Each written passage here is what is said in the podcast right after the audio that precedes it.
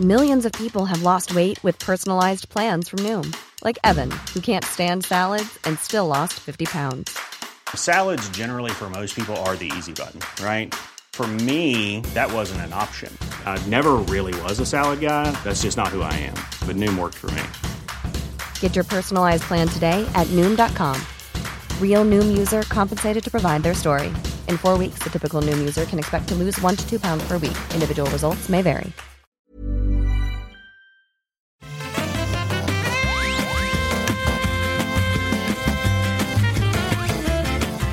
Bonjour à tous et bienvenue sur le Rendez-vous Jeu, l'émission hebdomadaire où on vous résume toute l'actu du jeu vidéo. Et quelle actu Aujourd'hui, on a plein de choses intéressantes dont on va parler, et notamment cette histoire de euh, Stadia qui va arrêter le développement de jeux exclusifs pour sa plateforme. Qu'est-ce que ça veut dire? Est-ce qu'ils jettent l'éponge? Est-ce qu'ils prennent un nouveau départ? On va analyser tout ça. C'est le Rendez-vous Jeu numéro 172. Nous sommes en février 2021 et j'ai l'immense plaisir de recevoir d'une part euh, mon co-animateur favori qui travaille à euh, JVcom. J'ai nommé Jika Loret. Comment ça va, Jika ah, Je suis toujours le favori, donc ça me fait plaisir. Après, je crois que je suis ton seul co-animateur, parce que de l'autre côté, c'est une co-animatrice, donc je prends pas trop de risques, je pense, en disant ça, mais je, suis quand même content. Écoute, euh, il y a, disons que tu es mon seul co-animateur régulier qui travaille à JVcom, euh, qui s'appelle Jika Loret. Donc, euh, et, et, et, parmi tout cela, tu es de très loin mon favori. Hein. Ça va très très bien. J'ai également le grand plaisir de recevoir Giato qui nous rejoint. Ça doit faire la troisième fois que tu es dans le rendez-vous jeu. Tu es une habituée maintenant. Comment ça va, Gia? Oh, je ne sais pas si je suis encore une habituée ou si j'ai si j'ai déjà gagné le grade de co-animatrice. Ce serait vraiment trop, trop, trop d'honneur de ta part. Vraiment. en tout bonjour Jika, euh, Patrick. Toujours un plaisir d'être là avec vous. Euh, super. Donc euh, voilà, on de revenir, je reviens. Hein Écoute, je suis très heureux que tu, prennes le temps euh, de venir discuter un petit peu avec nous et que tu nous prêtes euh, ton expertise vaste. Euh, surtout que tu, es en dehors des heures de travail, là, puisque tu, es avec nous depuis le fin fond de l'Asie. Donc, merci beaucoup de te joindre à nous. Fin fond de l'Asie, c'est un des pays les plus développés d'Asie. Non, mais bien sûr.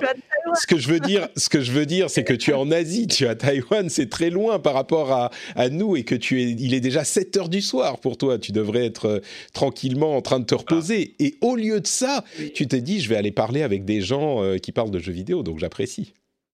Je prends ça comme, euh, comme le faire à la fin du boulot, quoi. Mais, bon, quand on est youtubeuse, t'as plus d'horaire de toute façon. tu comptes pas les si si, si là c'est une observation hein, que beaucoup de, savent euh, si vous voulez un boulot euh, pépère, 9h, 18h, YouTubeur, c'est pas le bon plan. Vraiment pas. C'est clair, je confirme. Euh, et avant de reparler de ça, d'ailleurs, je voudrais tout de même euh, remercier les auditeurs qui soutiennent le euh, rendez-vous de jeu, qui soutiennent sur Patreon. À savoir, on a des, des, noms excellents hein, pour cet épisode. Je voudrais remercier Dark Saucis, Mouik Mouik, euh, Eukail, Vieux Débris, Pascal Villemagne, Le Sonze, Will Eisner, Eric, Dorwin et Frank Soth et le producteur de cet épisode, Lancelot Davizard, qui vient pourfendre les fake news en euh, soutenant au niveau producteur le rendez-vous tech, et tel euh, son euh, compatriote de, de, la cour du roi Arthur, il nous aide à faire une émission qui combat les forces du mal, peut-être représentée d'ailleurs par Dark Saucis, puisqu'il est, il est dark, hein, moi je dis ça, je dis rien, ça fait penser à d'autres heures sombres de l'empire et de la nouvelle République. Mais euh, merci en tout cas à vous tous de soutenir le rendez-vous jeu. On vous dira un petit mot sur tout ça dans quelques dans quelques minutes aussi. Euh, et tu parlais de YouTube. J'ai publié une nouvelle vidéo sur les exclus. Euh, sur les exclus sur dans le jeu vidéo en général et il y a oula ça fait du bruit et c'était une vidéo d'analyse qui a été publiée euh, il y a une journée. elle avait été préparée avant le sujet euh, sur que le sujet sur euh, Stadia ne tombe. Et en fait, je trouve que c'est assez. Il y a pas mal de recoupements là-dedans sur l'importance des exclus. Est-ce que c'est une bonne ou une mauvaise chose? Donc, bon, bref, vous connaissez la chaîne, la chaîne YouTube, c'est youtube.com/slash notepatrick. donc, vous pouvez aller voir ça si ça vous intéresse. Et Giat a aussi fait une analyse de Stadia et de la news au moment où c'est tombé. Donc vous pouvez aller sur les deux chaînes pour avoir toutes les pièces du puzzle pour comprendre l'importance de tout ça. Euh, mais on va en tout cas en parler également ici. Je veux juste ajouter un dernier truc avant euh, de nous lancer dans les discussions, c'est que j'ai lancé un nouveau podcast pour parler du MCU, du, euh, du Marvel Cinematic Universe et de WandaVision. Je ne sais pas si vous suivez WandaVision, JK et, et Gia, ça vous intéresse ou pas du tout? Bah, en fait, moi, moi ça m'intéressait vraiment pas, du tout à la base, parce que j'aime bien le MCU, mais voilà, sans plus. Mais euh, j'entends tellement de bons retours sur cette série, je me suis dit, bon, je vais peut-être quand même, euh, m'y intéresser. Eh ben écoute, tu peux euh, regarder les épisodes et après aller télécharger sur ton app de podcast l'émission Super Laser Punch qui est mon nouveau podcast qu'on fait avec Johan, euh, qui a un titre absolument formidable que vous n'oublierez plus, Super Laser Punch, euh, qui parle de, du MCU et qui décortique ces épisodes. On a déjà deux épisodes où on parle des épisodes de WandaVision 1 à 3 et puis le numéro 4, et puis dès lundi on aura le numéro 5. Bref, si vous aimez Marvel, vous devez écouter Super Laser Punch.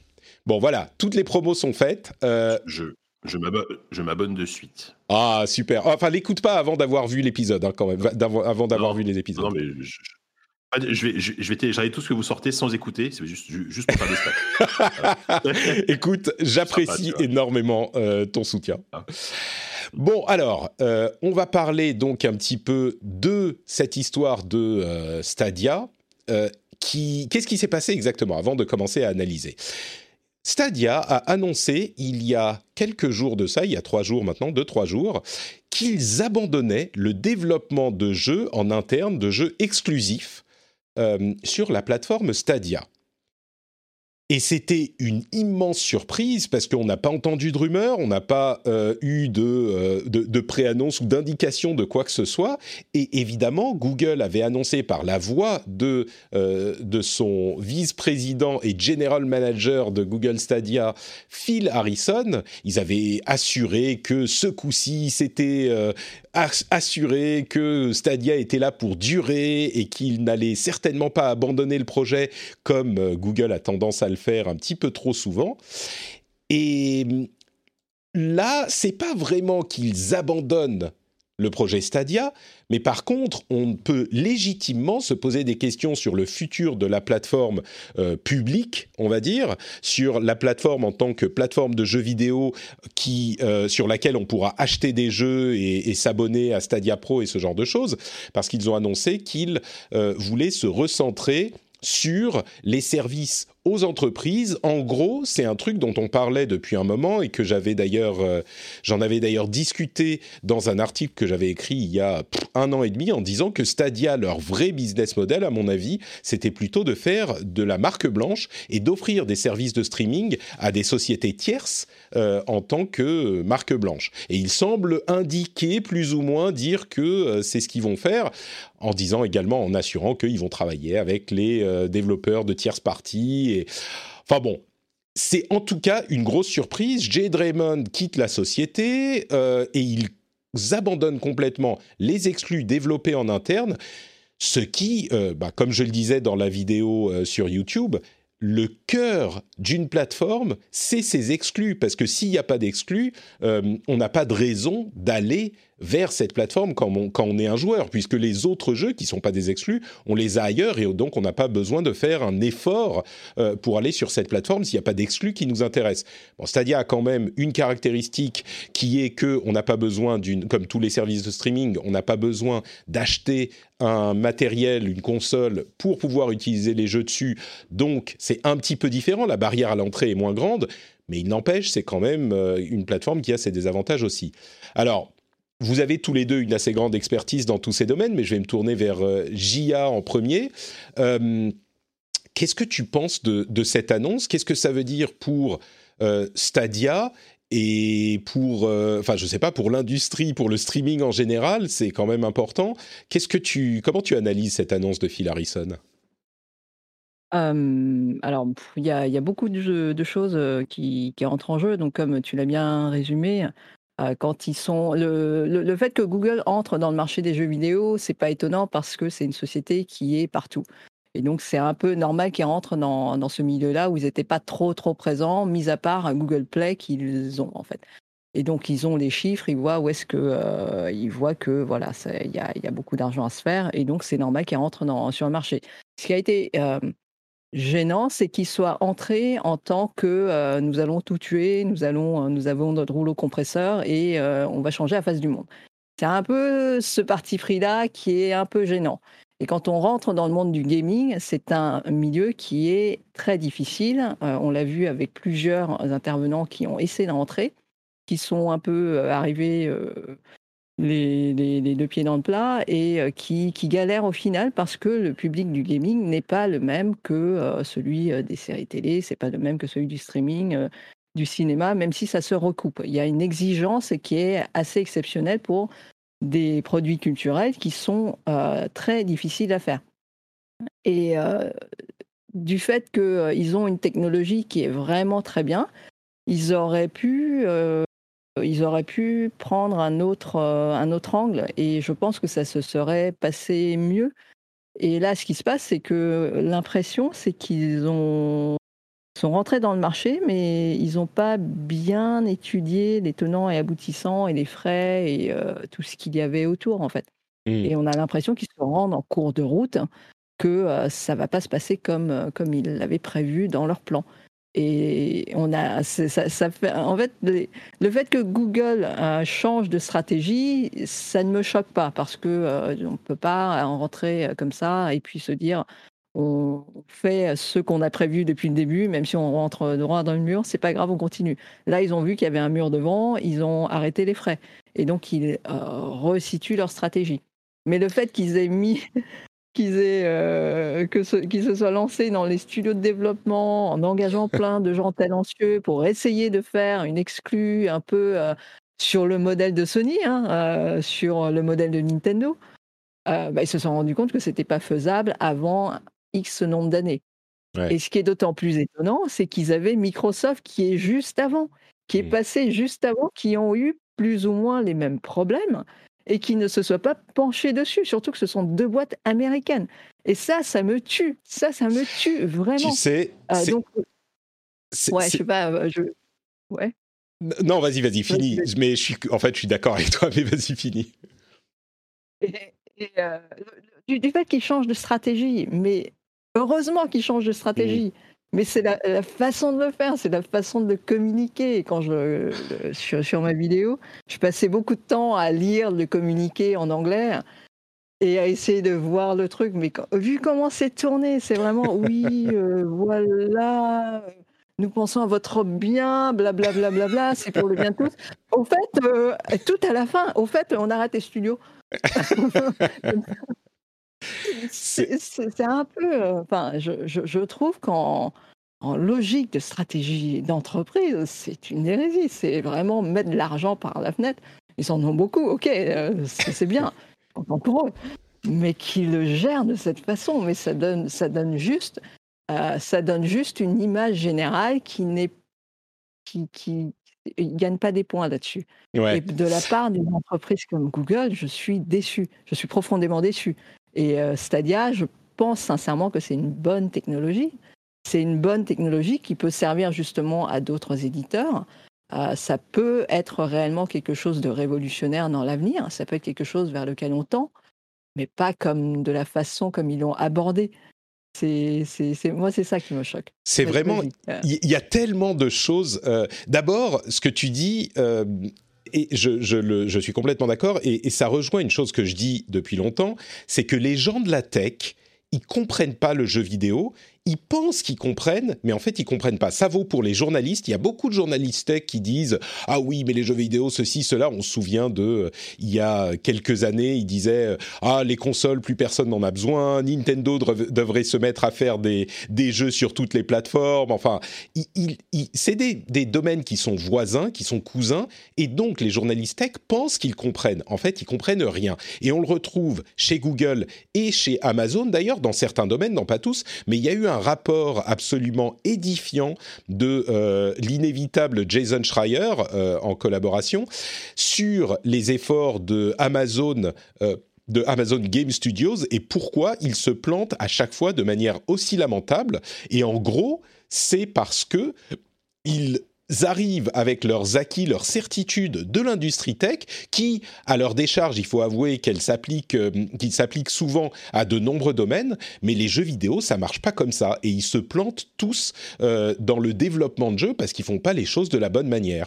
Et il y a un autre truc aussi que je trouve euh, saisissant, c'est le track record, le pédigré de Phil Harrison, qui est vraiment. Alors, je suis sûr qu'il était peut-être au mauvais endroit au mauvais moment à, chaque fois, mais tu t'en parlais d'ailleurs dans ta vidéo euh, de, de, Phil oh, Harrison et de son histoire. Mais, mais euh, pour, pour resituer un petit peu, il était chez Sony au moment de la PlayStation 3.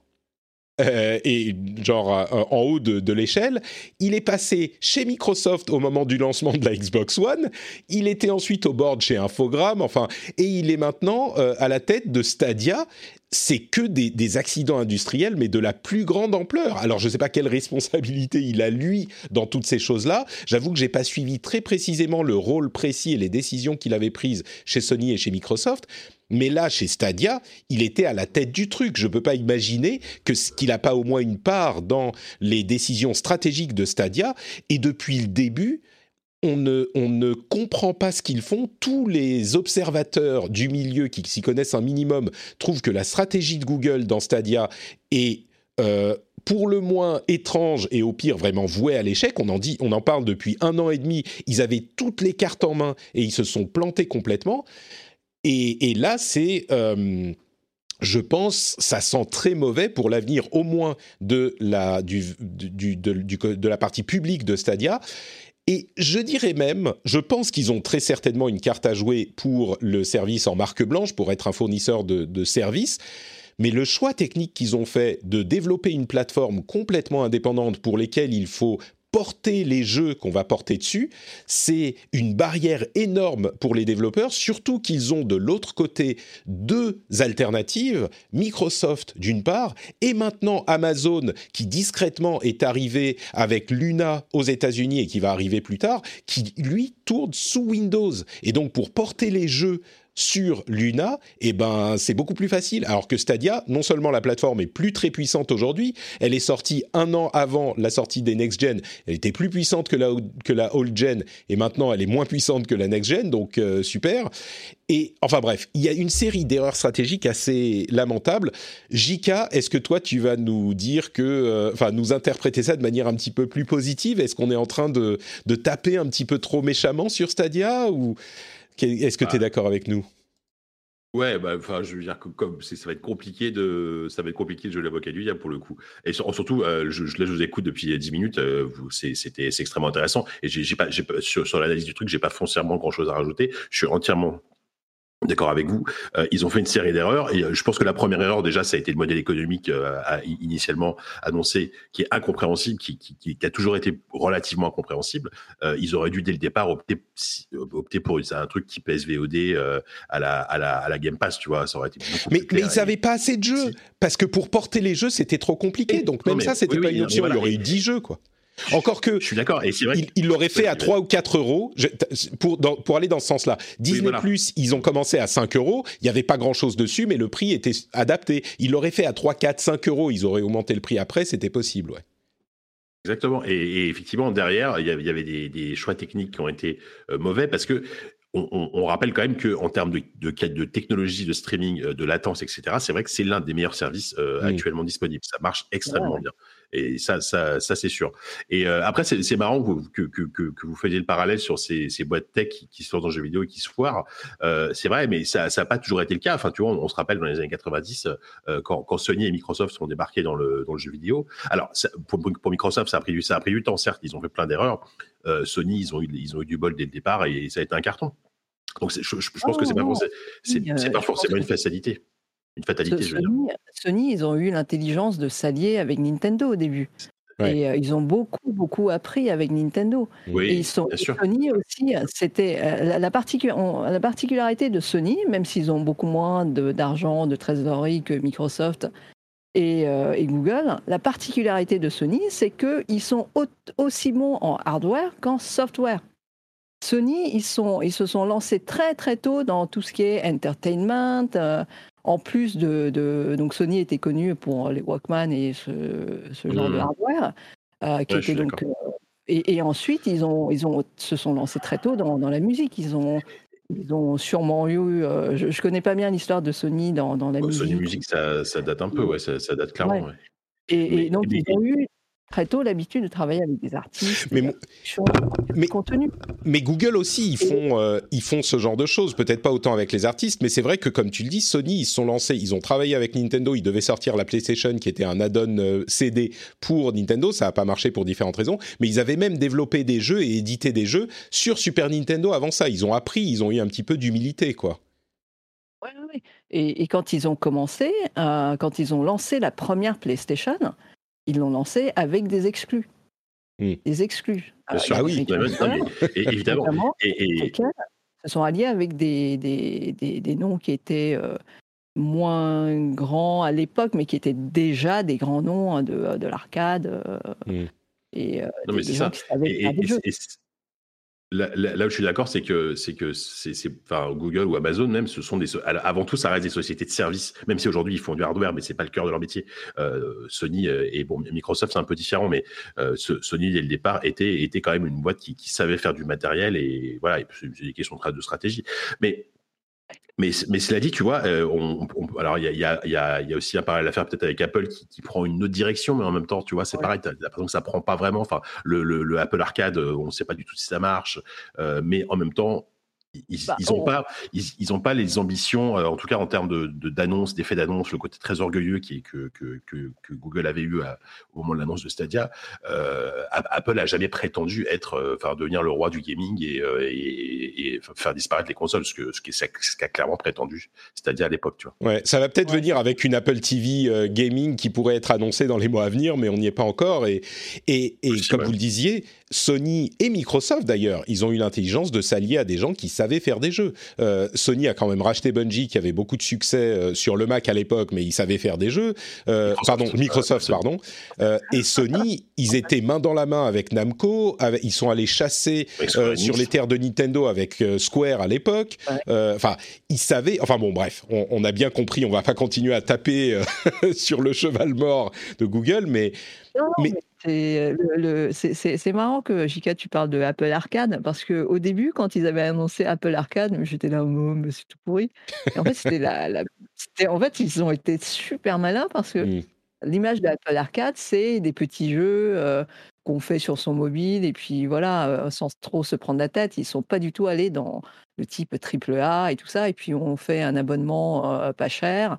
Comme ça, achetez deux trois jeux dans le mois, en fait, vous avez déjà rentabilisé votre, mmh. abonnement Apple Arcade. Et, et, Google, en fait, ils auraient peut-être dû prendre cette direction-là dans un premier temps, peut-être prendre un, entre-deux, proposer des jeux pour mobile, mais qui soient, qui soient plus, plus évolués que l'image que ce que Apple Arcade peut, puisse donner.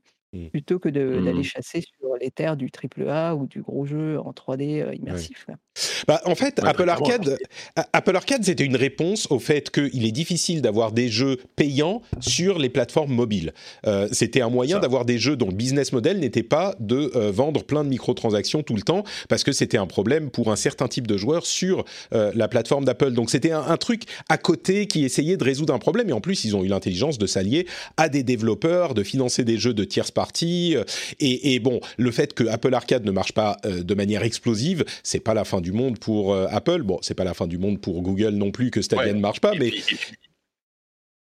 et puis Apple, juste euh, là, où ils réussissent bien mieux, c'est qu'ils sont en train tranquillement de, devenir aussi une société de service. Et maintenant, Apple Arcade, c'est inclus dans ton abonnement Apple One. C'est un truc en plus, tu vois, un, peu comme xCloud, euh, enfin xCloud, ce qu'on appelait xCloud aujourd'hui, qui est, qui, est aujourd'hui une composante du Game Pass. Voilà, ça fait, ça fait partie d'un package entier. Et, ce que, et, pour moi, la seule façon de vendre euh, du, cloud gaming ou du streaming ou ce genre, ce genre d'offre, c'est via ce, ce, genre de modèle économique. Je ne vois pas comment ça pourrait marcher. Bah, disons que ce vers quoi la conclusion à laquelle on arrive, euh, qui était un petit peu la conclusion qu'on avait dès le lancement de Stadia, c'est que techniquement c'est excellent. Euh, et on dit dans la chatroom, ah, Stadia n'est pas mort, Stadia n'est pas mort. C'est vrai, c'est tout à fait vrai. Stadia n'est pas mort. Euh, le problème de Stadia, c'était pas la technique. Le problème, c'était l'offre commerciale. Elle a toujours été illisible. À part pour certains, il y a toujours des gens quand je dis ça qui vont, qui viennent dans les commentaires dire, ah mais non, moi Stadia j'aime beaucoup, je m'en sers parce que j'ai pas de machine pour jouer. Ok, d'accord, mais les, c'est une partie, c'est une exception, on va dire. Le marché en général n'est pas intéressé par cette seule offre. Euh, et dans tous les cas, l'offre commerciale était illisible et clairement n'a pas réussi à atteindre ses objectifs, sinon il ne serait pas en train de faire ça maintenant. Par contre, l'offre technique est là tout à fait excellente, bénéficie de l'expertise de Google et je pense qu'ils ont tout à fait l'opportunité de la recycler en quelque chose de tout à fait intéressant pour tous les développeurs parce que le problème du streaming, c'est qu'il y a en gros quatre sociétés au monde qui ont l'infrastructure nécessaire pour faire ça. Quatre, pas une de plus. Il y a Google, Amazon, Facebook et euh, Microsoft. On pourrait arguer du fait qu'il y en a peut-être une ou deux autres qui, qui pourraient le faire, mais en gros, c'est ces quatre-là. Et il y a énormément de développeurs de jeux qui voudront à terme profiter de la technologie streaming. Peut-être pas aujourd'hui, peut-être pas demain, mais dans un, deux, trois ans, ça va se généraliser comme l'une des pratiques d'accès aux jeux vidéo. Et donc, ils auront besoin des services de ces sociétés, Microsoft, Amazon, Apple, et comme je le disais, Facebook, mais Facebook, ils n'ont pas l'air de vouloir vendre leur infrastructure en location à, à d'autres euh, développeurs. Donc, Google a tout à fait une opportunité de devenir l'un de ces acteurs de back-end de, de, services de ce type. Et je pense qu'ils vont le faire. Mais ils auraient pu être une plateforme, une alternative crédible à Sony et Microsoft et Nintendo s'ils avaient bien joué leurs cartes et ils avaient toutes les cartes il y a un an et demi et ils les ont très mal jouées. Donc bon, ils se rabattent sur ça, ce qui sera certainement un business de multimilliards de dollars à terme peut-être. Mais euh, pardon, Gia, tu voulais ajouter bah, quelque chose? Ouais, non, ils ont déjà commencé en fait dans cette voie en incluant Ubisoft Plus. Ah, c'est l'abonnement de, de, services d'Ubisoft et qui est typiquement dans le cas que tu décris, c'est-à-dire qu'ils sont à la recherche de plateformes sur lesquelles diffuser leurs jeux. Et pour ça, c'est très bien. Je pense que la, la... je pensais à un jeu de mots pourri. Il devrait l'appeler euh, le service euh, Stadia Phoenix, celui qui renaît de ses cendres. Et euh, l'avenir de Stadia passe par euh, les deals qu'ils pourront avoir avec les éditeurs qui seront dans ce besoin-là. Donc, euh, est-ce que ça restera assez longtemps pour que la demande soit assez forte pour qu'ils continuent le service? C'est là la grande question, je pense. Ouais. là où c'est dommage, c'est qu'ils avaient un an et demi d'avance, mais aujourd'hui, ils ont euh, Luna qui arrive d'Amazon pour leur faire concurrence, Microsoft qui a clairement développé son euh, système de cloud streaming. Donc, euh, bref, on, on, verra comment ça se développe, mais je crois que que on soit euh, intéressé ou pas par Stadia dans sa version actuelle, je pense qu'il y a clairement une opportunité manquée. Et puis, moi, j'ai une pensée pour euh, Jade Raymond qui, après Assassin's Creed, euh, a un petit peu s'est fait balader de société en société. Et je suis sûr que Stadia l'a appelé un jour et a dit "Écoute, on va bouffer le monde." on me dit Luna n'est pas présent en Europe, bien sûr, mais d'ici la fin de l'année, ils vont sortir en live partout et je pense qu'ils vont arriver en Europe au plus tard en 2022 2022 maximum. je pense que ça va arriver très très vite. Hein. Donc Luna, il faut pas se dire oh c'est que aux États-Unis, donc ça sert à rien. Mais Jade Raymond, à mon avis, ils lui ont ouvert les bras en disant on va conquérir le monde avec Stadia, tu vas voir, c'est l'avenir. Un an et demi plus tard, parce que un, quelqu'un d'un peu plus haut dans l'organisation de Google a dit non, bah finalement c'est pas cool, vous gagnez pas d'argent assez vite, on ferme les studios. Elle doit être furieuse. Et je me souviens plus chez qui elle était avant. C'était pas chez EA où elle a rien réussi à sortir. À sortir. Elle, elle, bossait pas sur, sur le jeu Star Wars annulé. je, crois, ouais. elle bossait chez Emotive ou un truc comme ça. Mm-hmm. Ouais, ouais. Effectivement, elle a, pas eu de bol. Elle a, pas eu de bol. Ouais, vraiment, euh, la pauvre. Parce qu'au final, tu sais, on parle tout le temps de Jade Raymond comme ah, c'est une super euh, développeuse, super machin. Et c'est vrai que, euh, bah, au départ, elle était à l'origine d'Assassin's Creed, mais depuis, pas par sa faute, bah, elle n'a plus rien fait. Et ça fait quoi 10 ans, 15 ans? Donc, bon, bref. Bah, elle n'a plus rien fait de notable, en tout cas. Mais, bah, qui est sorti. Oui, oui, oui. Et puis à, l'époque, il faut, il faut dire ce qui est. À, l'époque d'Assassin's Creed, elle était mise en avant pour euh, pour les mauvaises raisons. Euh, on le sait très bien. Enfin, je veux dire, euh, parce, que c'était c'est une femme qui est assez belle et que et que forcément ça plaisait à un certain public. Et il, il, la mettait en avant clairement pour ça, quoi. Et, ça, ça démérite absolument pas ce qu'elle ce qu'elle a pu faire au sein du studio. Mais c'est vrai qu'elle a, elle a une médiatisation à l'époque qui était peut-être euh, pas, forcément justifiée, absolument surtout. Euh, bah, et, Oui, enfin bon, euh, excuse-moi, il faut quand même que je dise quelque chose. Bah, je t'en prie. Elle, a été médiatisée, certes, c'est une femme qui est une belle femme, certes, mais à l'époque, il y avait eu d'autres gars qui étaient médiatisés aussi. On leur a jamais dit qu'ils étaient médiatisés parce qu'ils avaient les cheveux plus longs que les autres ou plus beaux que les autres. Donc, bien sûr. Non, mais bien, sûr. Elle, a été elle a des atouts.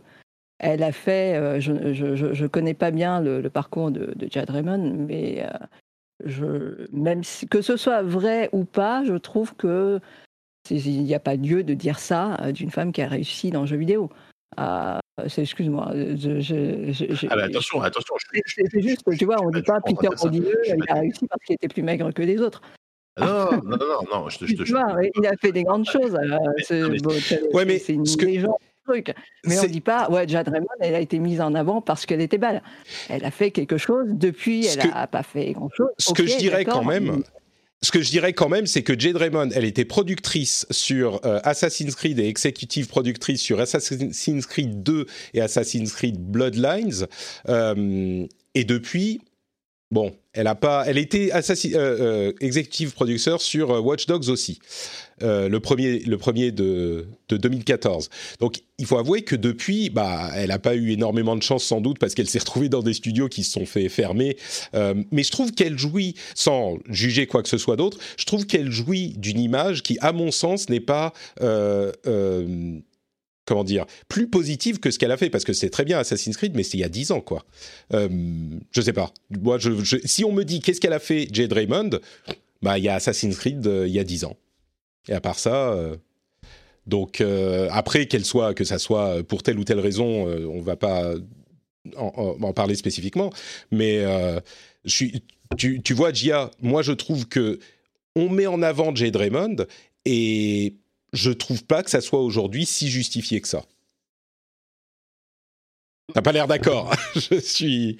Non, mais enfin, encore une fois, je je, je, connais pas. Euh, je, ne connais pas les, les, détails du, euh, du développement d'Assassin's Creed et tout ça. Je suis pas allé euh, voir là-dedans parce que bon, j'ai joué au jeu, j'ai adoré. j'ai appris très très tard qui était John Raymond, comme quoi mmh. j'étais complètement déconnecté des jeux à un moment donné. Je ah d'accord, ok, très bien, super. mais mais c'est pas c'est pas le, le je ne sais pas si vous, voyez la nuance de, de, ce que j'essaye de communiquer. Si, si, bien sûr. Non, mais bien sûr, je, je comprends tout à fait. On dit, ça, parce que c'est une belle femme, mais pour un gars, on n'aurait pas dit ça. On aurait dit, bon, bah, il n'a rien fait pendant 15 ans, il n'a pas eu de chance, euh, voire il était mauvais. ou pas, ok.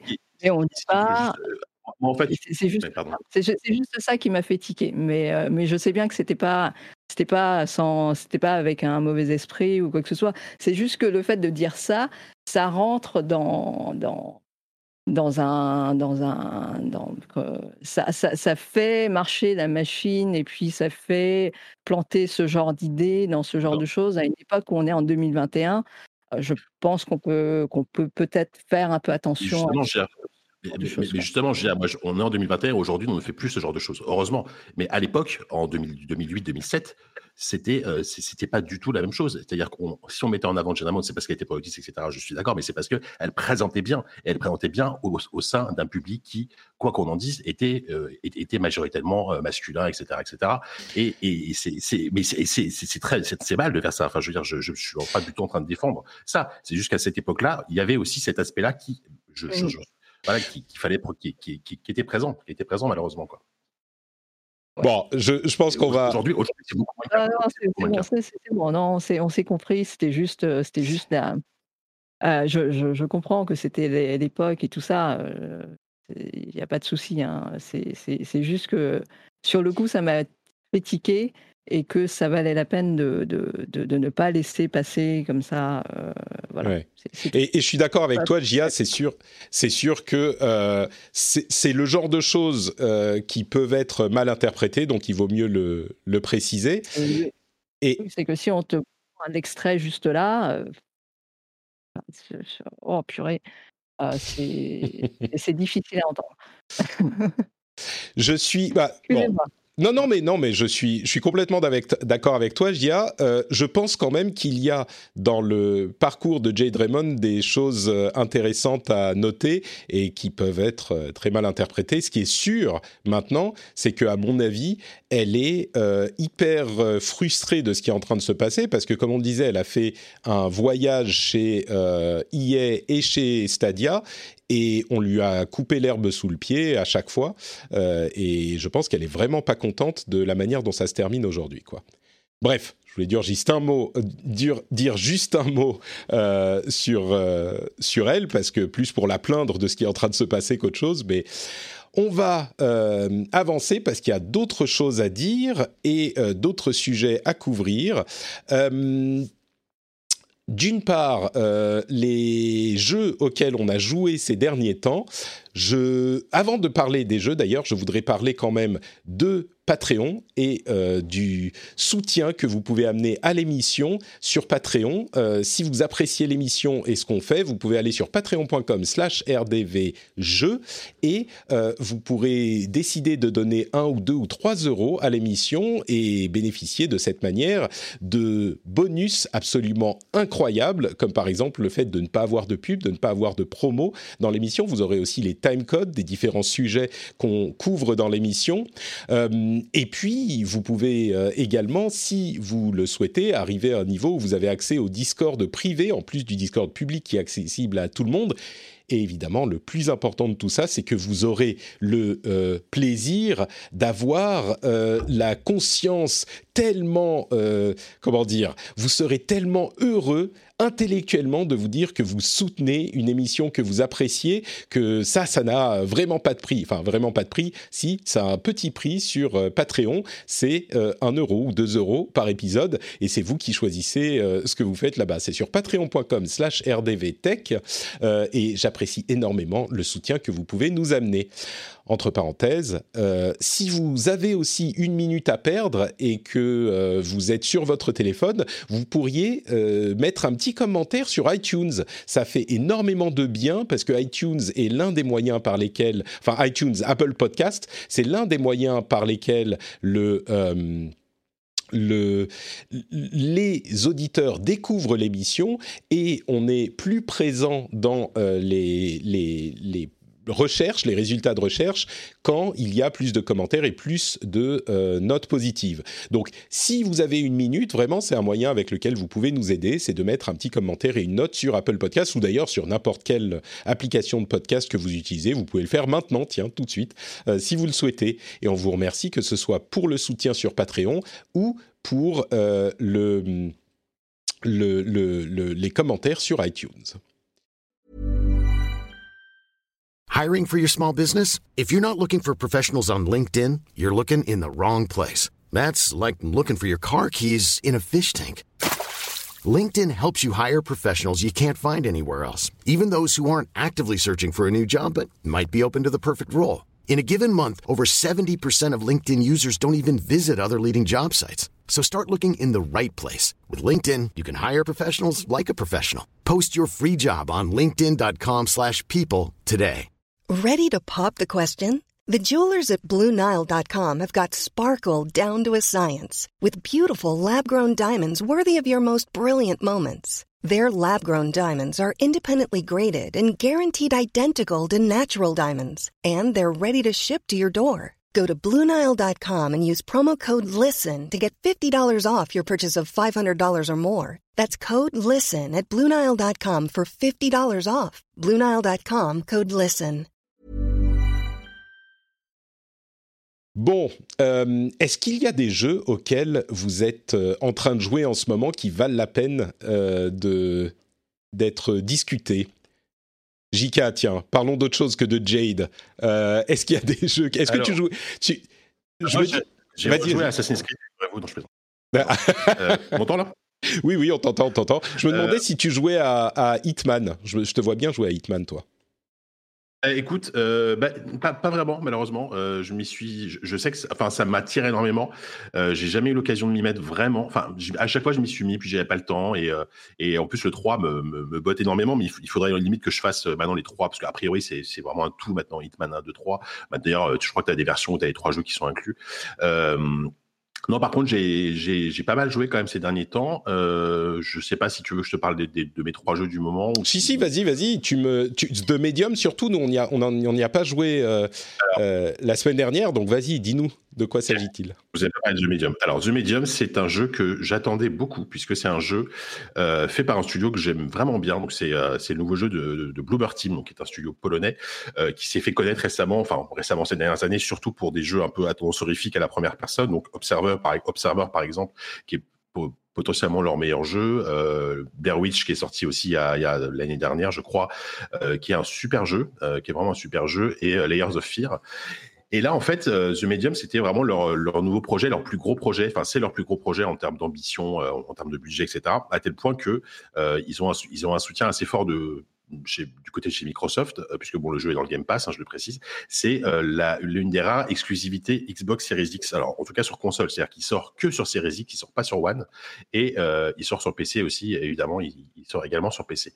en fait, je vais tout de suite mettre les pieds dans le plat. C'est un jeu qui, déborde d'ambition et on voit bien qu'il y a plus de budget, mais c'est c'est euh, à, mon sens c'est assez raté. Euh, parce qu'en fait alors je peux le pitcher en fait c'est un jeu euh, un jeu d'horreur qui se joue un peu à l'ancienne donc avec des caméras fixes et un personnage qu'on qu promène dans le décor une, une, une jeune femme qui s'appelle Marianne qui a en fait un pouvoir de, bah, de médium et qui peut se on, va dire qui peut évoluer entre deux réalités quoi. Un peu comme dans un, un Stranger Things tu vois t'as as la réalité et t'as la version euh, upside down. Euh, et d'ailleurs ce qui est très chouette c'est que euh, régulièrement à l'écran t'as as les deux réalités qui sont en fait l'écran est coupé en deux et en, haut t'as la réalité et en bas t'as l'upside down donc ça donne des petites énigmes un peu sympas. Euh, sauf qu'en fait, le, jeu a, deux défauts énormes. Euh, alors, en termes de qualité, je vais tout de suite le dire, la meilleure qualité, c'est que c'est un jeu très beau, qui a, des moments artistiquement parlants qui sont hyper chouettes. Euh, le souci, c'est que euh, d'une manière générale, on s'ennuie, et je, moi, je m'ennuie énormément à y jouer et euh, ça fait pas peur du tout. Enfin, vraiment, je, je trouve que pour un jeu, pour un jeu, non, mais pour un jeu d'horreur, il reste pas grand chose. Hein. S'il si, est chiant et qu'on bah, s'ennuie, mais... fait pas peur. Bah, en fait, le, souci, c'est que à jouer, en fait, ça, mélange un peu des, énigmes assez simples à, à, l'ancienne, avec des phases un peu d'infiltration et de fuite qui sont pas mal. C'est à peu près réussi, euh, mais il y a un rythme qui est, un peu lent. Euh, en fait, ils ont, ils ont un problème, euh, Bluebird Team, c'est que jusqu'à présent, ils avaient fait surtout des jeux à la première personne, avec euh, des, des, jeux à la première personne, avec très peu de, très peu de PNJ, donc très peu d'animation, très peu, très peu de choses comme ça. Là, il faut un jeu où il y a, on voit le personnage, etc., et les animations faciales sont totalement ratées. Euh, du coup, ça, ça, manque, ça manque malheureusement de vie, euh, et du coup, ça aide pas à apprécier l'histoire qui, qui, au demeurant, est plutôt intéressante. Euh, donc, c'est, eh, je suis, je suis quand même, je, je, je suis presque à la fin, et je, je t'avoue que je me force un peu me force un peu à le finir, mais euh, mais, mais t'as même pas parlé, t'as même pas parlé du gimmick du jeu qui est ces deux mondes. Enfin, si tu en as parlé, mais je veux dire du fait que ça soit euh, séparé en deux écrans qu'on peut voir en même temps à plein de moments du jeu. Est-ce que c'est inutile en fait? Non, non, c'est pas inutile. C'est sans doute la meilleure, euh, d'ailleurs la meilleure, euh, la, meilleure idée du jeu. Euh, mais c'est scripté, je veux dire, c'est pas du tout à volonté. C'est-à-dire qu'il y, a vraiment des moments où tu peux passer de l'un à l'autre, mais de manière très très scriptée. Il y a donc des interactions. Tu, évidemment, tu vas faire des choses dans, dans, dans le side down qui, vont se répercuter dans le monde réel. c'est rigolo, c'est rigolo. Par contre, et encore une fois, artistiquement, c'est toute cette partie dans, cet, univers parallèle est super belle. tu sens clairement l'influence de Silent Hill. En fait, ils, ils veulent faire leur, leur Silent Hill à tel point qu'ils ont récupéré Akira Yamaoka à la bande son, qui était le, mm. était le, compositeur de Silent Hill. Euh, mais il n'y a pas le, il y, a il y a pas la flamme en plus, il n'y a pas le génie d'un Silent Hill, il n'y a pas le, malaise que tu peux avoir en jouant à Silent Hill. Mm. C'est super dommage parce que c'est un studio que j'aime beaucoup et, je trouve que là, euh, bah, ça marche pas trop. Quoi. Ils sont ratés, ça peut arriver. Hein. D'accord. Euh, ouais, exactement. malheureusement, j'ai, je vais, tiens, Jia, est-ce qu'il y a des jeux auxquels tu as joué ou est-ce que je, j'enchaîne? Euh, bah, j'ai joué un peu à The Medium. Mmh. Euh, je partage un peu euh, l'avis de Jika. C'est que, ouais, en fait, ce, jeu, il a eu le malheur et le bonheur d'être plus ou moins le représentant, le sauveur de la Xbox Series X. c'est un peu mmh. l'image qu'on avait de ce jeu-là. C'est pour ça que tout le monde l'attendait avec impatience. On était, on avait, on était tous, euh, on l'attendait tous. Quoi. Et c'est vrai que quand il est arrivé, on a été un petit peu déçu par rapport, euh, par rapport à la, réalisation. Hein. Mmh. Et le concept est là. Le concept est super intéressant. Moi, je ne suis pas aussi loin que toi, je pense. J'en suis toujours au début. Et c'est vrai que le, le fait de basculer d'un passage à l'autre, c'est pas mal du tout. Et ouais, un petit peu déçu quand même, mais, mais je, je, je, vais m'accrocher. Pourtant, j'aime pas les jeux d'horreur. Hein. bah, écoute, s'il fait pas peur comme dit Jika, ça va. Hein, c'est pas, ça n'a pas l'air d'être trop horreur. Je sais pas, si, mon, si mon, mon niveau d'endurance est horrible, si je suis aussi, aussi bien rodé. Bon, donc oui, effectivement, il a l'air un petit peu décevant. C'est vrai que c'est l'une des la seule exclue Xbox Series X, mais bon. Dommage. Euh, moi, j'ai un petit peu joué à euh, comment il s'appelle? Destruction All Stars. Tiens, on va mettre un trailer du jeu. Euh, Destruction All Stars, c'est un jeu de bah, de Sony, un jeu qui est censé être une exclu, enfin qui est une exclue PlayStation 5 et qui est offert avec le game, pas le Game Pass, mais le PlayStation Plus ce mois-ci. Donc c'est vraiment un, jeu qui a, j'ai l'impression, été fait pour ça. C'est le genre de jeu euh, euh, qui sort en exclu avec une console et qui est pas le jeu le plus ambitieux de la Terre. En l'occurrence, c'est un jeu de combat en véhicule dont le gimmick est qu'on peut sortir du véhicule à tout moment euh, pour se battre contre les véhicules à pied.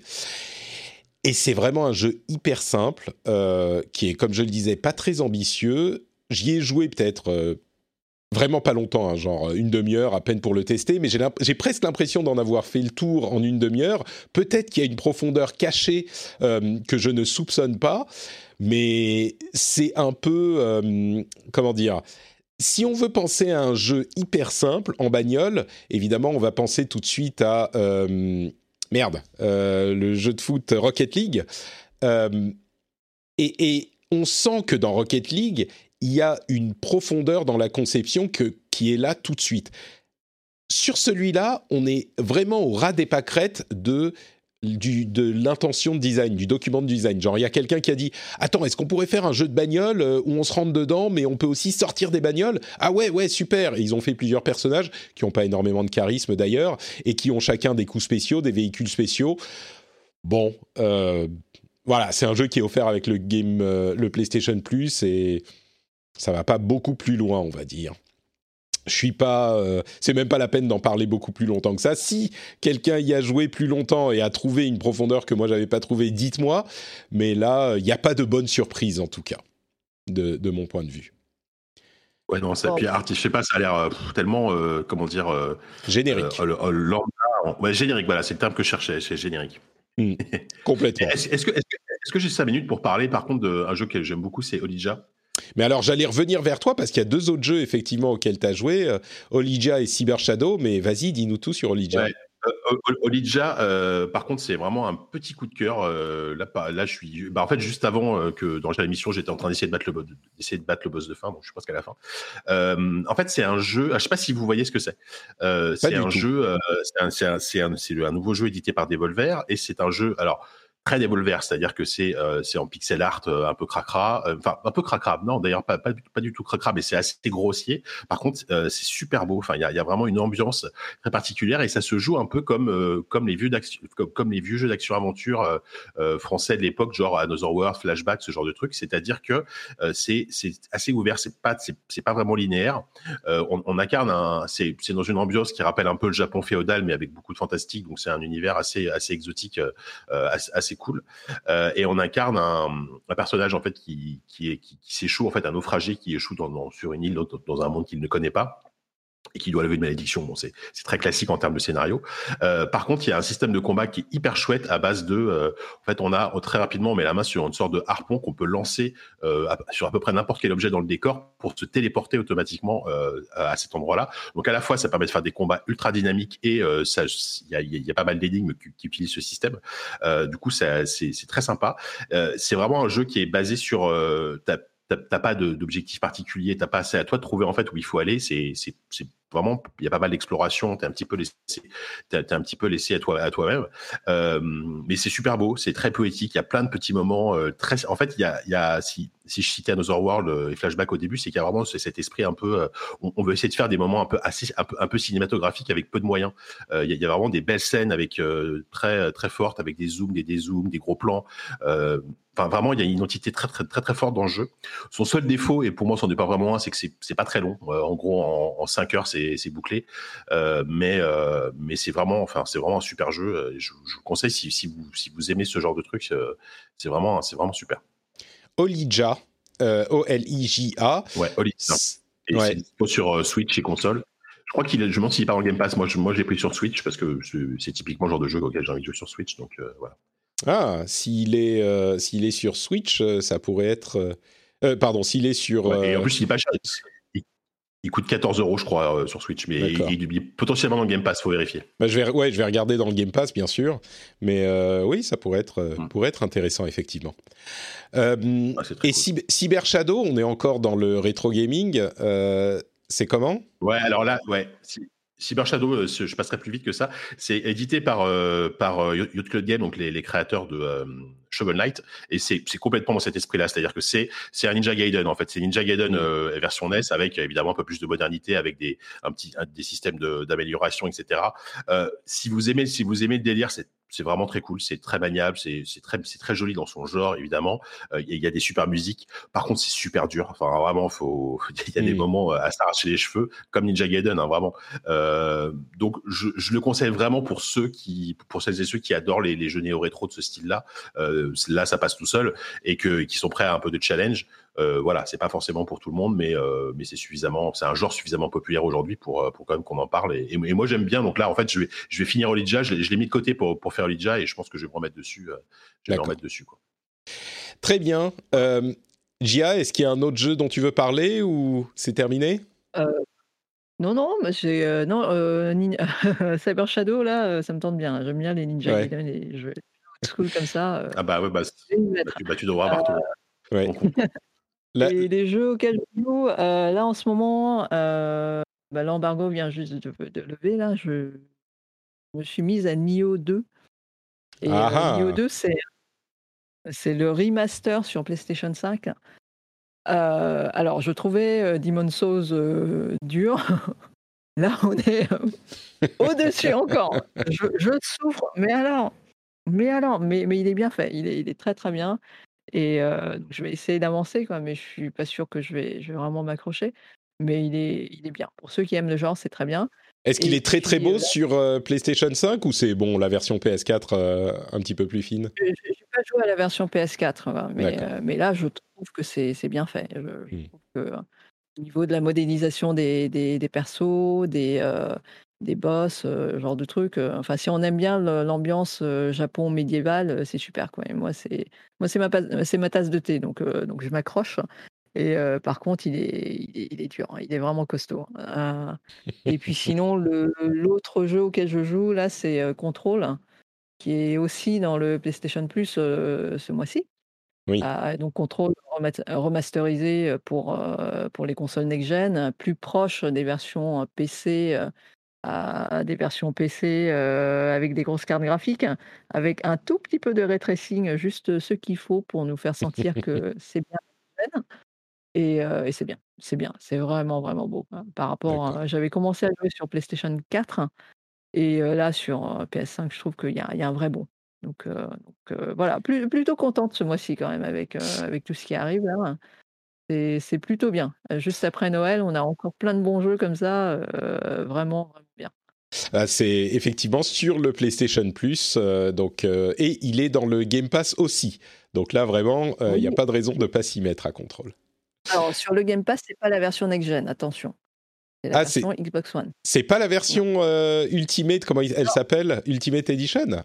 D'accord. Bon, bah, Ce n'est pas la version Ultimate. c'est dommage. C'est dommage. Je sais pas comment ils vont. Bah, peut-être qu'ils vont l'inclure à un moment, ça me surprendrait pas, mais. Euh, en tout cas, bon, d'accord, c'est pas encore le cas. Par contre, on nous confirme que Cyber Shadow est dans le Game Pass euh, pour la ah, version. Nouvelle, ça. Ouais.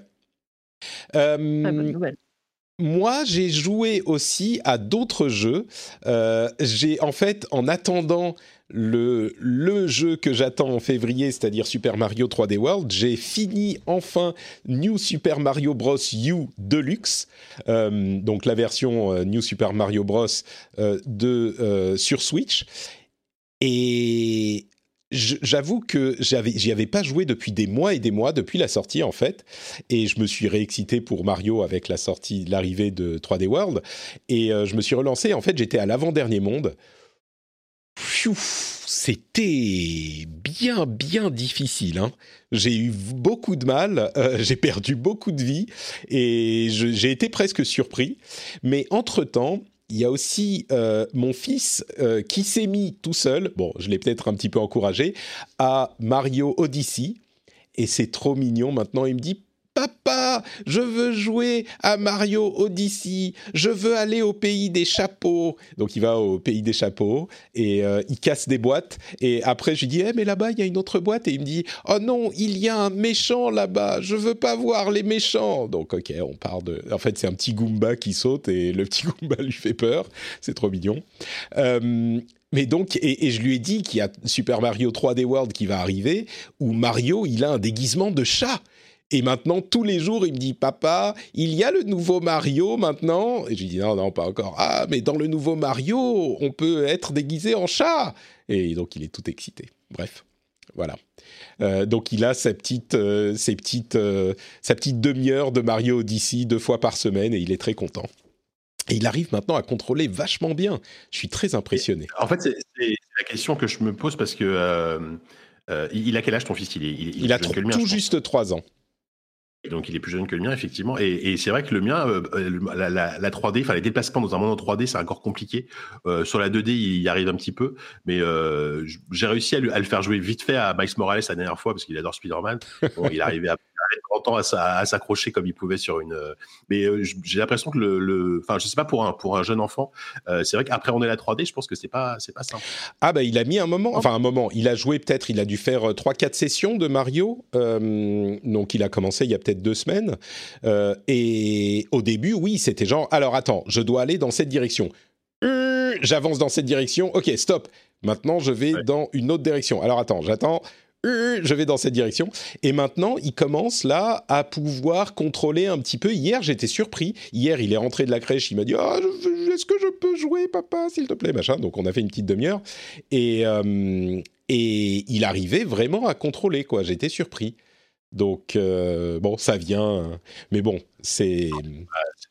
ça, vient des gènes, tu sais, c'est ça, c'est les capacités. Euh, clairement, JK, euh, tu n'es pas très très bon dans ce domaine du jeu vidéo, je suis désolé. Ah, moi, moi, mon délire, c'est les vieux jeux en 2D, genre Cyber Shadow, tu vois. Donc, bah, bon, le pauvre, si je le mets devant Cyber Shadow, ça, mais ça vient vite, hein, la, 3D. Hein. Ça vient vite. C'est marrant que tu parles de, de Mario Odyssey. Moi, c'est il est sorti il y a deux ans maintenant, trois ans. Ouais, trois ans, je crois.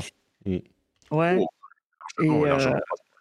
Et, et, je donne, enfin, tu vois, je, je, prends le jeu et puis, et puis je montre à ma petite, ah tiens, regarde, il y a Mario et tout. Et puis on avait déjà eu l'initiation, tu sais, sur, sur Yoshi, sur Kirby, et puis sur tous les, les, petits jeux qui n'étaient pas de la vraie 3D. Quoi. Et un jour, je reviens, elle fait, ah bah voilà, je suis arrivé là, là et là. Et je regarde le jeu. Ah ouais, elle est arrivée au troisième. monte. Attends, mais à quel âge? Elle avait 5 ans, 6 ans à l'époque, quelque chose comme ça. Donc ça vient très très vite. Hein, D'accord. Euh, en fait, c'est le fait d'être habitué quand ça, commence à 3 ans, 4 ans, et puis, et puis en fait, il s'habitue très très vite. Donc c'est assez, c'est assez étonnant. Et quand je fais le même parallèle en fait avec, avec nous qui avons grandi avec des jeux vidéo en 2D, hein, quand la 3D est arrivée, on a eu un temps d'adaptation qui était en comparaison assez long, je trouve. Et la génération là qui va arriver, ça va, les, joueurs qui vont arriver, ça va être du, survitaminé, à mon avis. Mmh. Bah, clairement, ça, ça, arrive assez vite. Donc, euh, bon, moi, j'ai espoir qu'on euh, on puisse jouer en coop euh, dans quelques mois. Je suis peut-être un petit peu ambitieux. Mais en tout cas, pour le moment, ça se passe pas trop mal. Bon, ça suffit ces histoires d'enfants. Revenons à des choses sérieuses, comme par exemple les bilans et les chiffres et les bilans financiers des grandes sociétés. Alors, vous le savez, hein, quand on parle de bilan, nous, on fait jamais les trucs chiants, on tire les éléments les plus intéressants et les plus importants de ces euh, sujets. Et donc, on va parler d'abord des constructeurs et puis des développeurs. Et puis après, il y a quelques news qui nous restent en vrac. Mais pour les constructeurs, les choses que je retiens, et vous pourrez me dire euh, tous les deux s'il y a d'autres infos que, j'ai ratées ou vos commentaires dessus. Euh, du côté de Sony, ils ont vendu 4,5 millions de PlayStation 5 sur les trois premiers mois de la sortie, euh, enfin sur les trois derniers mois de, de l'année. Je crois qu'ils comptent, je ne sais plus, jusqu'à quand ils comptent d'ailleurs. C'est leur troisième trimestre à eux. Ça doit être euh, octobre, novembre, décembre, donc c'est même pas trois mois complets. Euh, mais c'est plus que ce qu'ils avaient vendu de la PlayStation 4 à peine. Mais évidemment, il y a des contraintes de fabrication qui font qu'ils ne peuvent pas fabriquer plus. Et ils ont tout vendu et c'est une année record.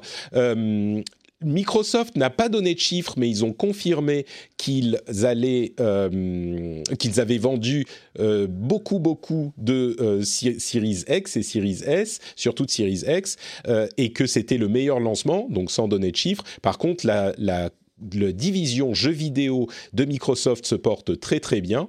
je mentionne juste une chose à propos de Sony. la, la, console est vendue à perte, sans doute à cause des des, contraintes de production qui ont fait monter les prix des composants, mais ils vendent la console à perte pour la vendre au prix auquel ils la vendent. On peut imaginer que les autres sont dans la même situation. Euh, c'est une information intéressante à noter.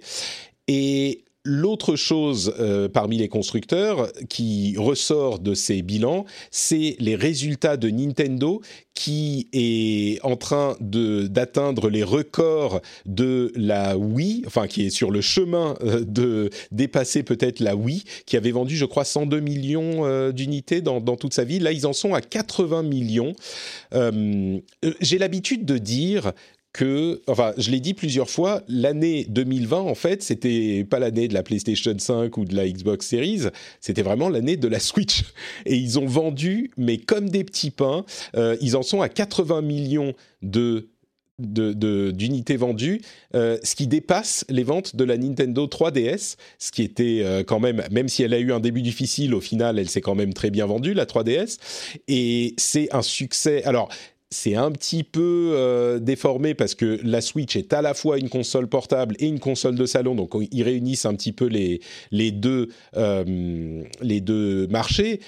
Mais si vous voulez une idée des titres qui se sont vendus sur la Switch, Mario Kart 8 Deluxe est le plus gros succès de la console, 33 millions de ventes. Animal Crossing qui est sorti cette année, bon, dans le contexte particulier qu'on connaît, 31 millions de ventes. Un truc qui m'a intéressé, c'est que Zelda et Mario euh, sont autour des 20 millions de ventes. Donc même si c'est les jeux les plus acclamés sur la console euh, par les, entre guillemets vrais joueurs, euh, par les joueurs les plus assidus, et eh ben les plus vendus c'est quand même Animal Crossing et Mario Kart 8.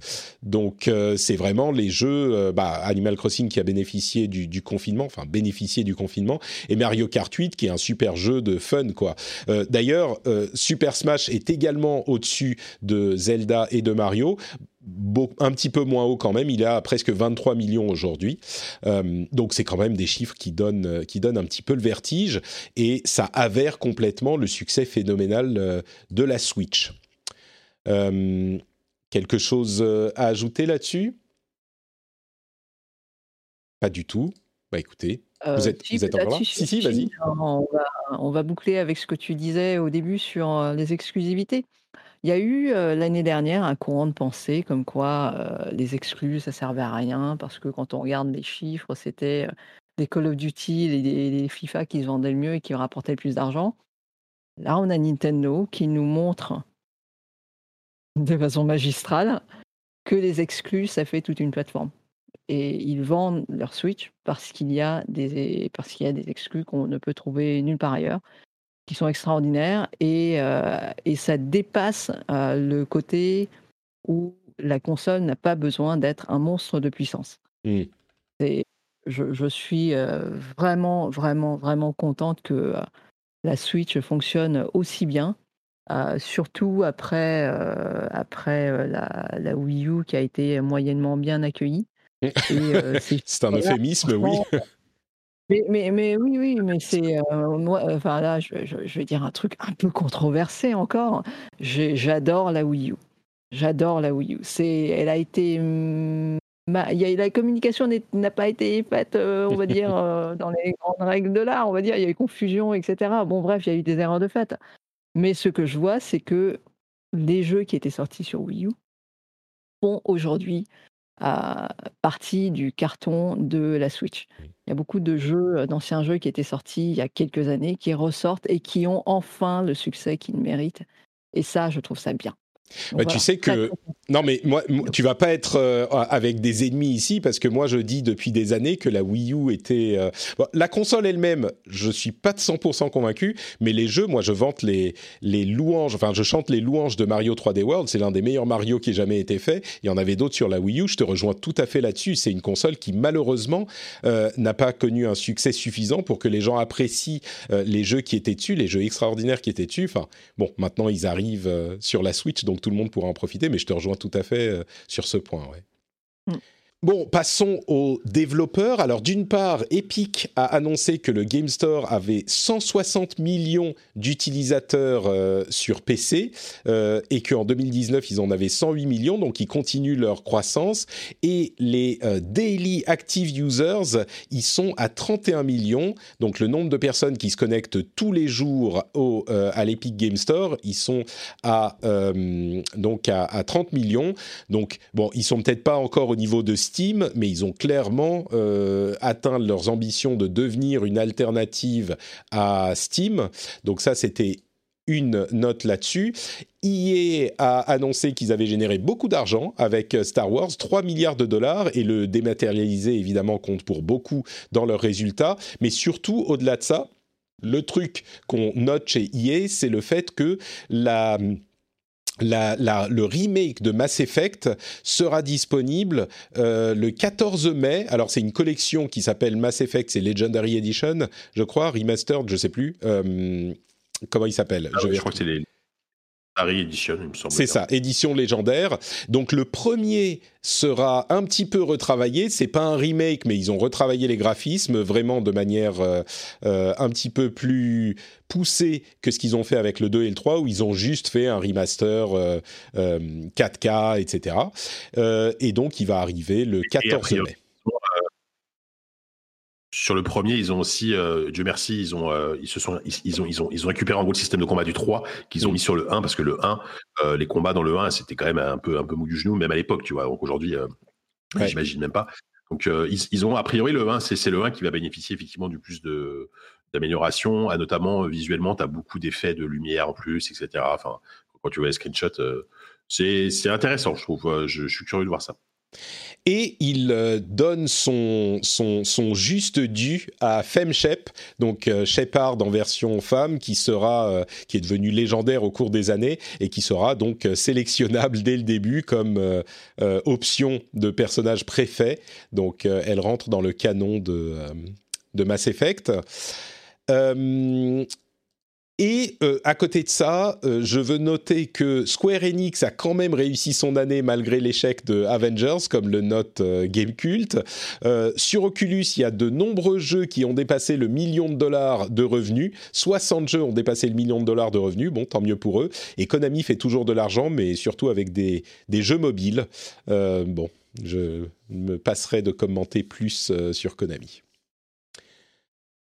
Euh, dans le reste des news, il y a une chose que je voudrais mentionner, c'est Embracer.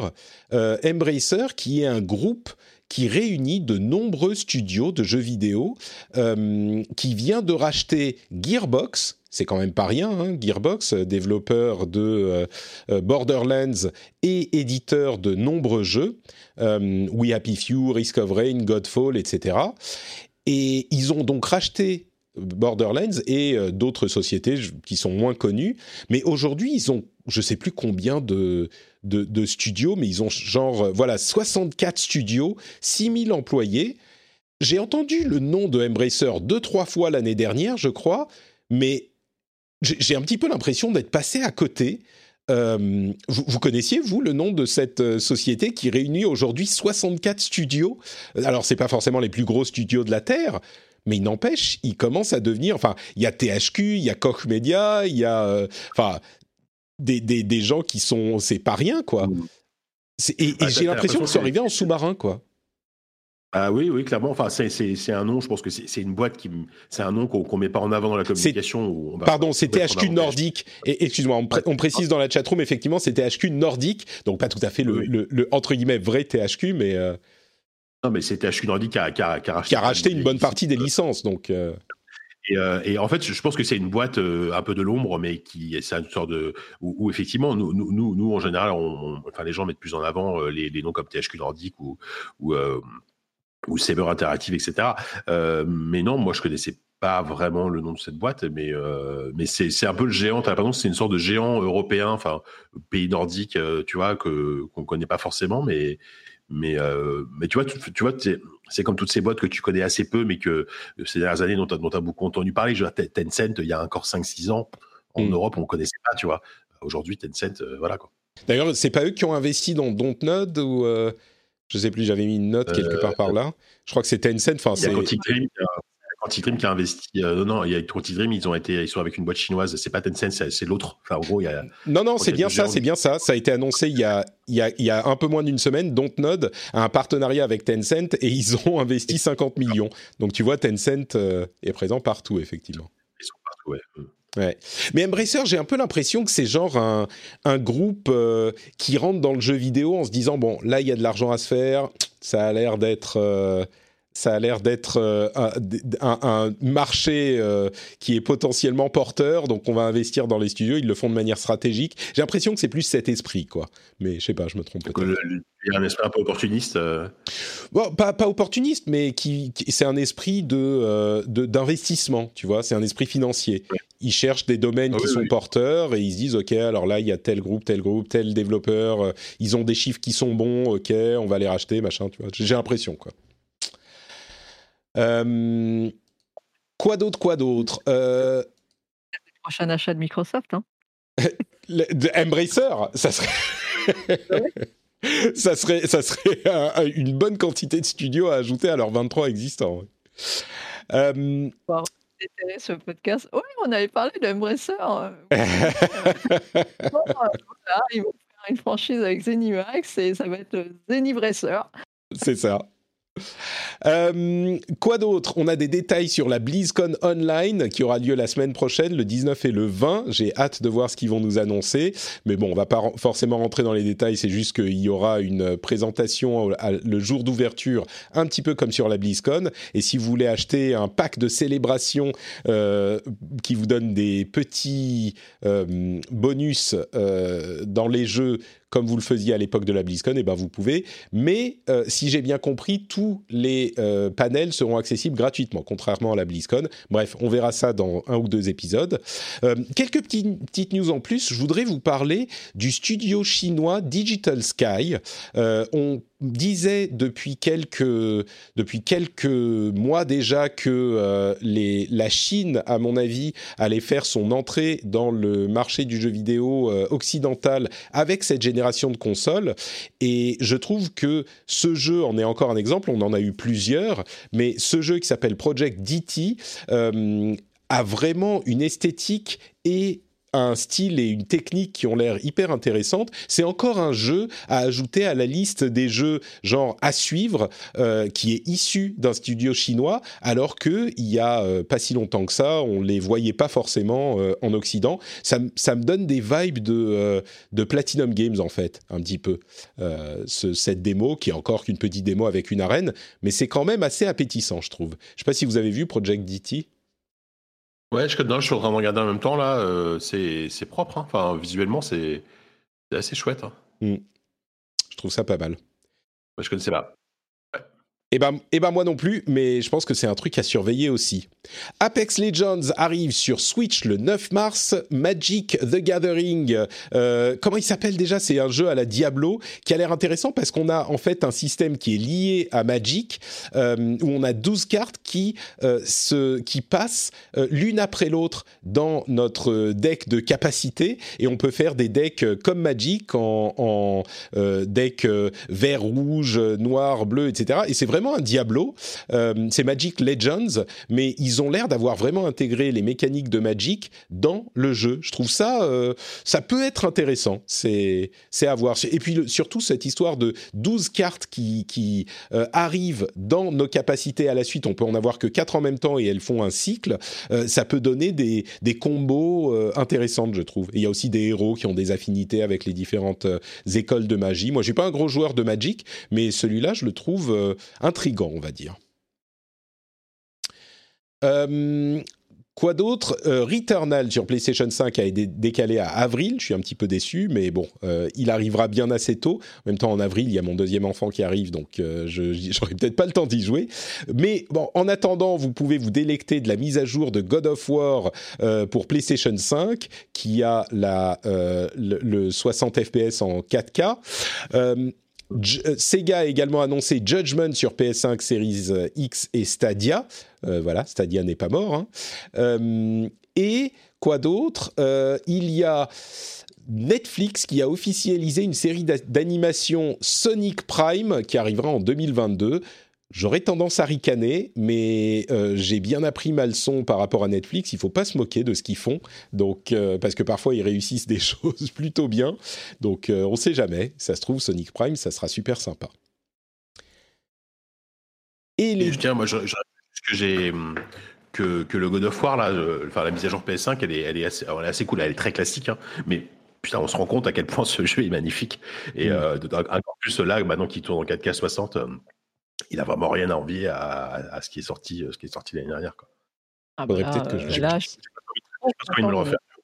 de ne pas l'avoir déjà fini. J'étais en train, en fait, j'avais réattaqué euh, il y a peu de temps. Et puis je l'avais lâché pour jouer à d'autres jeux. Et puis là, il y a le patch qui arrive. Mais alléluia Alléluia Mais tu vois, c'est les, les, bénéfices de, l'attente pour, pour finir les jeux. Maintenant, tu peux le finir en version beaucoup plus belle. Donc c'est parfait. Ah non, mais c'est la bénédiction d'avoir une pile de jeux, tu vois, ce que tu mets en attente, tu le ouais, j'y jouerai, j'y jouerai, j'y jouerai un jour, et puis là, on commence à descendre un petit peu plus vite. Et c'est pas mal. C'est qui se, se, mettent à, à, remettre à jour des, des, anciens jeux, entre guillemets, ils sont pas si vieux que ça, quoi. Mais, mais à remettre au goût, du jour des jeux qui en vaillent la peine, je trouve ça génial. On est d'accord. Euh, et d'ailleurs, si vous voulez euh, rejouer à des jeux, dans le Game Pass, il y a aujourd'hui, en plus euh, des jeux déjà existants, Wolfenstein Youngblood, que je voulais pas payer, mais j'aime bien l'univers Wolfenstein, donc je, je, le testerai peut-être, et d'autres. Pardon, Gia? Oui, je disais Wolfenstein, c'est marrant, c'est marrant comme ambiance. Bah, le, Wolfenstein, c'est les deux, je les ai beaucoup aimés, enfin un et deux. Youngblood a eu des reviews un petit peu en demi-teinte, euh, mais, mais bah, du coup, c'est l'occasion de le tester, quoi. Mais euh, clairement, Youngblood est beaucoup moins réussi que, hmm. Wolfenstein, Wolfenstein 2. Euh, hein. bon. Disons qu'il est intéressant à faire si vous jouez en coop, parce que c'est un jeu qui est pensé pour la coop. et derrière, il y a un level design qui est assez cool, parce qu'il y a Arkane qui a fini un coup de main, donc les créateurs de Dishonored, donc il y a un travail sur le level design mais, euh, mais voilà, c'est pas, pas dingue. Écoute, en coop, euh, je peux jouer avec mon fils, du coup. C'est parfait. Voilà, parfait. Surtout que c'est très vulgaire. Je crois que les, les, les, les nanas dans, dans, dans, le jeu, elles passent leur temps à jurer. C'est incroyable. Euh, non, là, je valide pas.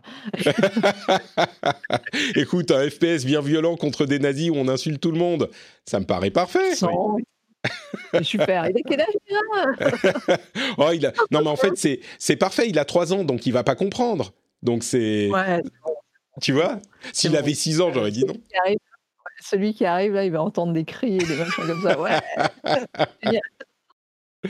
Bon, je vais vous quitter en vous parlant de deux vidéos qui sont vraiment excellentes, euh, que je vous encourage à regarder. Et d'ailleurs, je les mettrai dans la newsletter. Donc, euh, si vous voulez vraiment, y a, je parle de trop de choses en fait, mais euh, quand, si vous voulez euh, tous les trucs les plus intéressants de ma veille, allez vous abonner à la newsletter sur notepatrick.com et je vais mettre ces deux vidéos. La première, c'est une vidéo de Game Maker's Toolkit qui parle du Nemesis System de Shadow of Mordor et euh, Shadow of War, qui sont des systèmes vraiment, vraiment excellents, qui n'ont jamais eu leur euh, heure de gloire, en partie parce que Warner Bros. a un brevet sur certains des systèmes de Nemesis, mais Game Maker Toolkit Game Maker's Toolkit est une série euh, de vidéos sur YouTube de Mark Brown qui décortique les jeux et le design des jeux et il explique en quoi le Nemesis System est vraiment excellent. Donc vous pouvez aller sur la chaîne YouTube de Game Maker's Toolkit, tout simplement, c'est la dernière qui est sortie, je crois. Euh, et il explique ça de manière vraiment satisfaisante pour moi parce que je vante les qualités de euh, Shadow of Mordor et surtout Shadow of War depuis très longtemps. Et euh, c'est vrai qu'il y avait d'autres problèmes qui faisaient que les jeux n'avaient pas été très bien reçus. Et du coup, je suis content qu'on remette un petit peu de coup de projecteur euh, là-dessus. Et, et, donc, ça m'a fait moi très très plaisir. Et la manière dont ça construit des histoires de manière dynamique et générée par l'ordinateur, c'est vraiment satisfaisant. Et l'autre vidéo dont je voudrais vous parler, c'est euh, une vidéo de euh, Lowest Percent qui est spécialisée sur les speedruns et qui explique comment les speedrunners ont essayé de euh, battre, de, terminer Mario Odyssey, on en parlait tout à l'heure, sans utiliser la capacité spéciale du jeu qui est le chapeau qu'on peut jeter sur les ennemis et qui prend le contrôle euh, des ennemis et qui est une partie intégrante du jeu, et comment ils ont réussi à arriver au bout du jeu en réduisant au maximum le nombre de fois qu'ils devaient utiliser cette capacité. Ça a l'air de rien, mais c'est vraiment raconté de manière passionnante. C'est une vidéo de 17 euh, minutes euh, et elle est hyper intéressante. Moi, j'ai passé un super bon moment et du coup, je m'intéresse parce que je m'intéresse toujours un petit peu de loin au speedrun. C'est un monde qui est fascinant et là, c'est la meilleure façon de le présenter parce qu'il y a du storytelling, il y a du drama, il y a du, c'est super intéressant. Donc, soit vous allez sur la chaîne YouTube de Lowest Percent et vous voyez euh, cette vidéo qui est sortie le 6 novembre, ou alors sur la newsletter sur notepatrick.com et vous aurez cette semaine. Faites-le vite hein, parce qu'elle sort le vendredi la newsletter. Mais vous vous serez abonné pour pas rater les suivantes. Euh, et c'était c'est vraiment une super super vidéo, je vous la recommande. Et voilà pour euh, mes petites trouvailles de cette semaine. Je pense que ça vous fait un épisode bien rempli. Merci Gia, merci Jika de euh, votre participation. Est-ce que vous pouvez nous dire, avant de nous quitter, où on peut vous retrouver sur Internet? Commençons par Gia, honneur aux dames. Dis-nous tout. alors oui, vous pouvez me retrouver sur ma chaîne YouTube. Donc, le nom, c'est très simple, c'est JIA Phototech. Donc, JIA, tout simplement, photo puis tech. Vous voyez le jeu de mots un peu pourri. où je parle de, plein de choses dans, l'univers des jeux, dans l'univers de, la tech, mais en essayant de trouver un angle de vue un petit peu plus recherché, peut-être un, petit côté pro par rapport à l'expérience que j'ai eue avant. Et je parle aussi beaucoup de design et puis voilà, essayer de parler de, de, ces sujets qui sont traités, beaucoup traités sur YouTube, mais avec un angle un petit peu neuf. Super. Gia Photo. Merci Gia, on aura le lien vers ton compte Twitter dans les notes de l'émission évidemment. Euh, Jika, où te retrouve-t-on toi? Eh bien écoute, moi ça n'a pas changé, hein, toujours sur jeuxvideo.com pour des sujets plutôt plutôt tech hardware. Euh, dans le journal du hardware le vendredi euh, donc sur le stream à 16h30 et dans ZQSD où euh, on a un numéro qui sort normalement cette semaine euh, où on parle on revient pendant pendant une pendant une heure sur euh, It, Software qui fête ses 30 ans cette semaine. Donc euh, c'est les 30 ans d'It Software donc pendant on, avec Corentin on, on, en parle pendant une heure parce que c'est vraiment un studio qu'on adore. Donc c'est un studio qui a une histoire très riche. Donc ça c'était assez cool comme discussion zqsd.fr et le lien vers ton compte Twitter sera dans les notes de l'émission, évidemment. Eh bien écoutez, euh, ah oui, j'oublie pas de parler de moi quand même un tout petit peu. Je suis Patrick Béja et euh, je suis sur notrepatrick.com où vous pourrez retrouver les liens vers tout ce que je fais, c'est-à-dire bah, les podcasts euh, évidemment, comme le Rendez-vous Tech ou le nouveau podcast Super Laser Punch où on parle de Marvel et du Marvel Cinematic Universe. On a passé en revue les premiers épisodes de WandaVision avec mon camarade Johan. Vous pouvez aller le chercher dans votre app de podcast, c'est Super Punch. Euh, et vous trouverez aussi le lien vers la chaîne YouTube où on parle, où je, ma dernière vidéo couvre les exclus, le fonctionnement et est-ce que c'est bien ou mal. Bon, spoiler, moi je trouve que c'est plutôt positif les exclus, mais vous pouvez aller voir sur youtube.com/slash notepatrick pour savoir pourquoi c'est intéressant. Et bien sûr, la newsletter également sur notepatrick.com. Et enfin, le euh, Patreon du rendez-vous jeu. Si vous appréciez la manière dont on traite les news, un regard un petit peu euh, adulte analytique sur l'industrie, euh, vous pouvez soutenir l'émission sur patreon.com slash rdvjeux. Je vous remercie par avance si vous pensez à le faire. ça prend deux minutes et vous pouvez le faire depuis votre mobile ou quand vous rentrez chez vous, quand vous mettez les clés dans le bol, ça fait cling et là vous dites « Oh, Patrick, faut que j'aille voir sur patreon.com slash rdvjeux. Et dans tous les cas, on se retrouve euh, dans une semaine pour le prochain épisode du rendez-vous jeu. Je vous fais de grosses bises et je vous dis à très vite. Ciao ciao